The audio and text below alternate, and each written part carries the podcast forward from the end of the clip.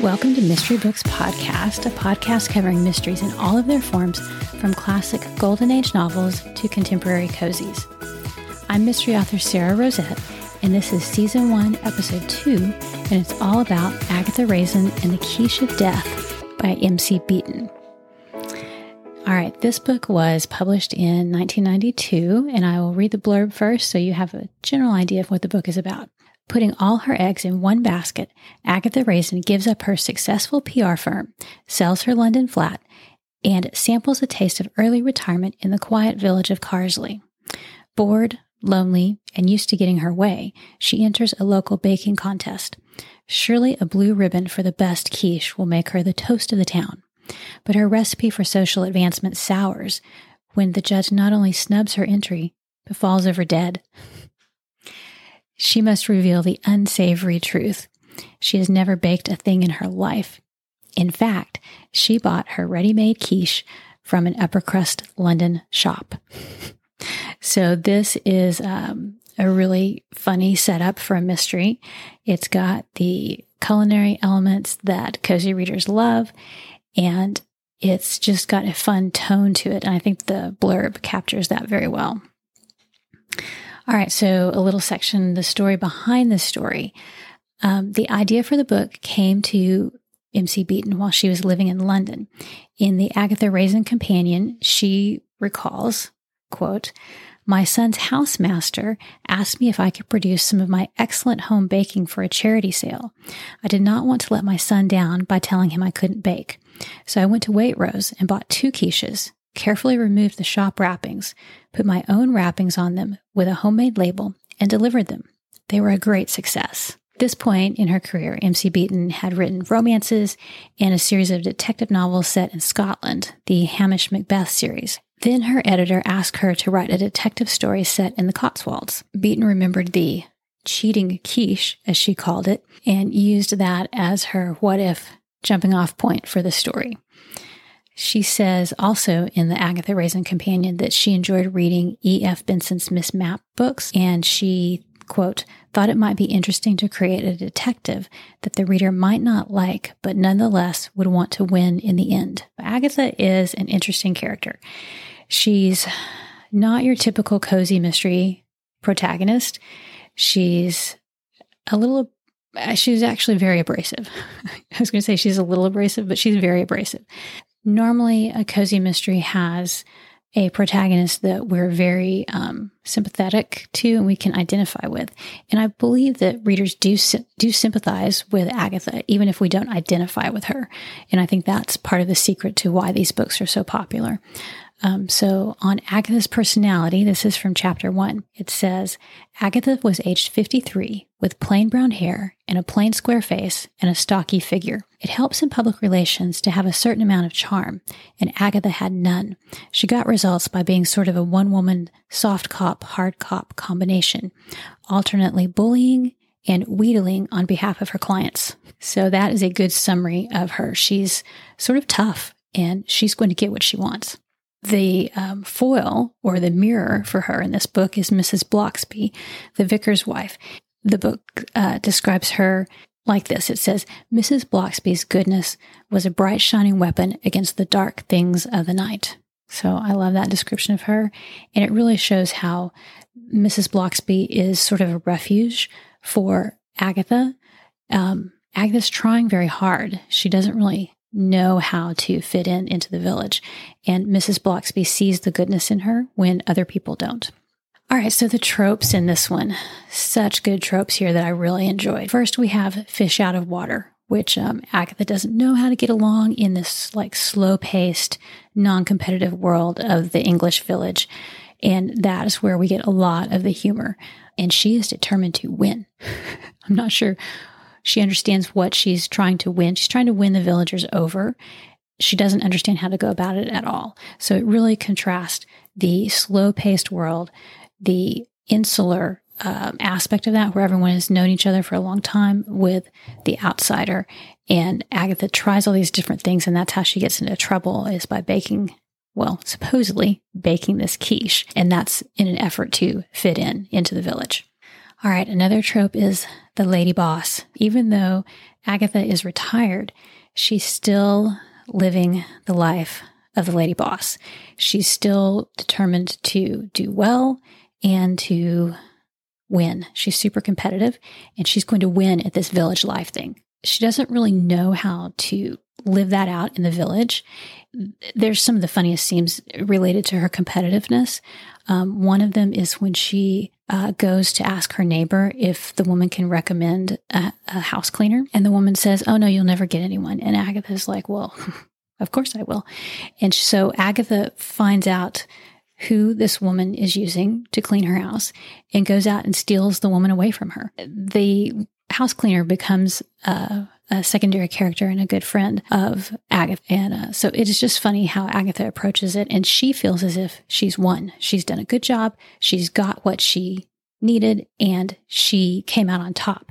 But she doesn't realize that that is just going to make her even more disliked in the village. It's just an example of how she's trying so hard to fit in and just going about it all the wrong way. Uh, third trope is the English village.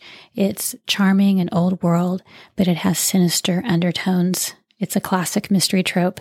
Everything looks beautiful on the surface, but underneath, when you start really looking around, you find out that it is not quite as idyllic as you would think. Now, I love the English village setting trope, so much so that I wrote an English village series. I'll include a sample from that book at the end of this episode if you'd like to take a listen. Um, let's see. So another trope in this is Mister Darcy. Yes, Jane Austen is so popular and so well known that one of her characters, I believe, has practically become a trope. The incredibly handsome, seemingly cold guy who, underneath it all, actually has a heart of gold. Uh, so that I also played on that in my um, English Village series, the Murder on Location series, because it just goes so well together, Mister Darcy and an English village. Now, um, a fourth trope in this one is the baking culinary trope, but in this book, it's sort of turned on its head. She's not a super chef. A lot of cozy mysteries that feature cooking and baking, the chef is wonderful, a wonderful cook. In this one, she's a terrible cook. She doesn't know how to cook at all. And part of the funniest descriptions in the book are um, her trying to make dinner. She just doesn't know how to cook at all. She ends up going to the pub all the time to get her meals. And then let's see, there's, and oh, that also plays into the theme of trying to fit in and the competitiveness. So even though she doesn't know how to cook, she's going to do her very best to appear as if she knows how to cook, because apparently that's how you fit in in this village. That's Agatha's thought process. All right. And then we have two tropes that are actually developed more fully over the course of the series than just the first book, because we're also going to talk about the uh, T V adaptations, the T V show, where these tropes are developed much more quickly than they are in the book. So I'm going to go ahead and mention them here. So we first have the trope of the aristocratic playboy, but M C Beaton really has a lot of fun with this one as well, because what she does is she gives Sir Charles Fraith the full country home and the title, but he's a cheapskate. So that's quite funny. And then um, we have the love triangle. So we've got, over the course of the series, this develops between Agatha and the hot guy next door, Mister James Lacey, and the aristocratic playboy, Sir Charles Fraith. I won't say any more about that, but just know that that's there, and it's in the books and the T V show. All right, so let's move on and talk about the adaptations. In twenty fourteen, a T V adaptation was made of this book series. It was so successful that they decided to make this into a series. So in twenty fourteen, um, actress Ashley Jensen was cast as Agatha, and a lot of readers had a very hard time with this because she does not look anything at all like the description of Agatha in the books. And I'll admit, the first time I tried to watch an Agatha T V show, I had a very difficult time. There's always um, changes that have to be made when you do an adaptation. So that's just one of the things that had to be changed in this book to make it appeal to either the television producers or the television audience. Not sure which. I'll leave that one up to you to decide. So they did keep the main theme of fish out of water and Agatha's struggle to fit in with the villagers. And then some of the recurring characters in the books are also recurring characters in the T V show. Missus Bloxby, James Lacey, Sir Charles Fraith, those are all characters in the book, and they're all characters in the T V show. But of course, as with any adaptation, there's lots of changes. The cleaner that Agatha fought so hard to get in the first chapter, first chapters of The Quiche of Death, uh, Doris Simpson is gone, and she's replaced by a younger housekeeper who has a crush on the detective, Bill Wong. And Bill Wong is very different too. He's younger, and he has a bit of a crush on Agatha in the T V show. Lots of crushing going on in the T V show. If you enjoyed the Agatha Raisin books, the tone of them, you will probably enjoy the T V series. And it, they do a great job of taking you to an English village, so you get to experience the little cottages, the pubs, the stately homes around the village. Okay, so let's end with some quotes because I love quotes. Um, Agatha was described as a real character, and like all real characters who speak their mind, she did not have any real friends. And then um, Bill Wong says, "You wouldn't think when you drive through one of these pretty Cotswold villages how much terror and passion and anger lurk beneath the beams of these old cottages," which is just perfect for a cozy mystery.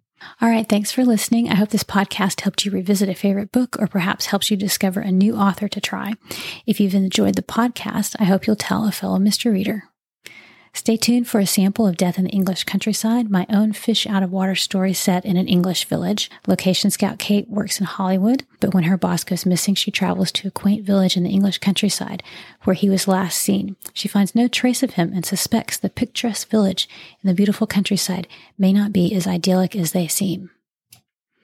Here is Death in the English Countryside, read by Elizabeth Klett. So, was he your Mister Darcy? I transferred the straps of my tote bag from my shoulder to the back of my chair. What? Laurie popped the rings closed on a production notebook and rolled her eyes. Jake, your date last night? Do you think he's your Mister Darcy? Since Premier Locations had landed a project to find locations for a new P and P movie, Elizabeth Bennet, Jane Austen, and Mister Darcy had become frequent topics at the office. I snorted. Definitely not Darcy. My mother had asked me to meet her for dinner last night after work. I thought it was a spur-of-the-minute meeting. I shouldn't have been so naive. It's never just dinner with my mother. I continued to skip through the photos, already mentally sorting them into categories for the website catalog of potential locations. She always has an agenda, which usually involves me in white tulle and the wedding march. I suppose I should be glad she'd regained her equilibrium after my father announced he wanted a divorce because he was quitting his management job at the bank and moving to Kansas City to buy out an independent bookstore owner. My father's departure had forced my mom to join the workforce, albeit reluctantly. She worked part-time at my uncle's event planning company, mostly coordinating weddings, which left plenty of time for her favorite hobby, ambush matchmaking, with me as the sole focus of her sideline interest. Thus, the dinner invitation last night, in which she'd given me an air kiss, introduced the young man she'd somehow manipulated into being there, and fled. Laurie had accompanied me to the Thai restaurant to pick up her to-go dinner order and had witnessed the whole awkward event. I removed the memory card from my Canon and uploaded the images. Are you sure? Laurie asked. He looked dreamy enough to be Mister Darcy. Only if Mister Darcy is twenty-eight, lives in an apartment above his mother's garage, and plays video games all day. Oh. Yeah. Oh. Well, I'm sure he's out there for you. You're Darcy, I mean. I hope so. But I'm seriously beginning to wonder. A few years ago, I would have agreed without a second thought. An Austen aficionado from the moment I cracked open Pride and Prejudice at fourteen years old, I was enthralled with her world and the characters she'd created, especially witty Elizabeth and prickly Mister Darcy.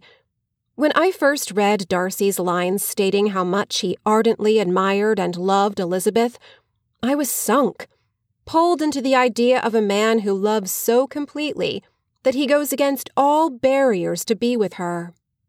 But now, well, I was beginning to wonder if that kind of love existed in the twenty-first century. I've discovered that candidates with even a smidgen of Mister Darcy-like potential are extremely thin on the ground in modern Los Angeles. But there really is someone for everyone. My trig teacher who had halitosis and hardly ever wore matching socks was married. If that doesn't prove that there's someone for everyone, I don't know what does. You just haven't found your true love yet. You know, you're always dating those corporate types with their briefcases and smartphones who barely have time for you. Maybe you should mix it up. Go for someone a little less buttoned down, more scruffy. I thought of last week, sitting at the linen-covered table in La Pomodoro, waiting for Terrence and the text he'd finally sent. Can't get away. Reschedule? I don't always date corporate guys. I went out with Jeff for a while, remember? The medical intern? Wasn't he the one who fell asleep while you were in Starbucks? Yes. I sighed. I'd been in the middle of recounting a story about how I got lost in a scary part of downtown L A when I looked up and saw his chin was propped on his hand and he was asleep, eyelid fluttering R E M sleep. And then there was that real estate guy. What was his name? Lori tilted her head to the side. Why can't I remember it? His face is on billboards all over Santa Barbara. Tommy. I made a vow to never talk about my dating life again at the office. That was Death in the English Countryside, read by Elizabeth Klett. If you're interested in picking up a copy of that, you can find it on Audible or other audiobook retailers. Thanks for listening, and I'll talk to you next time.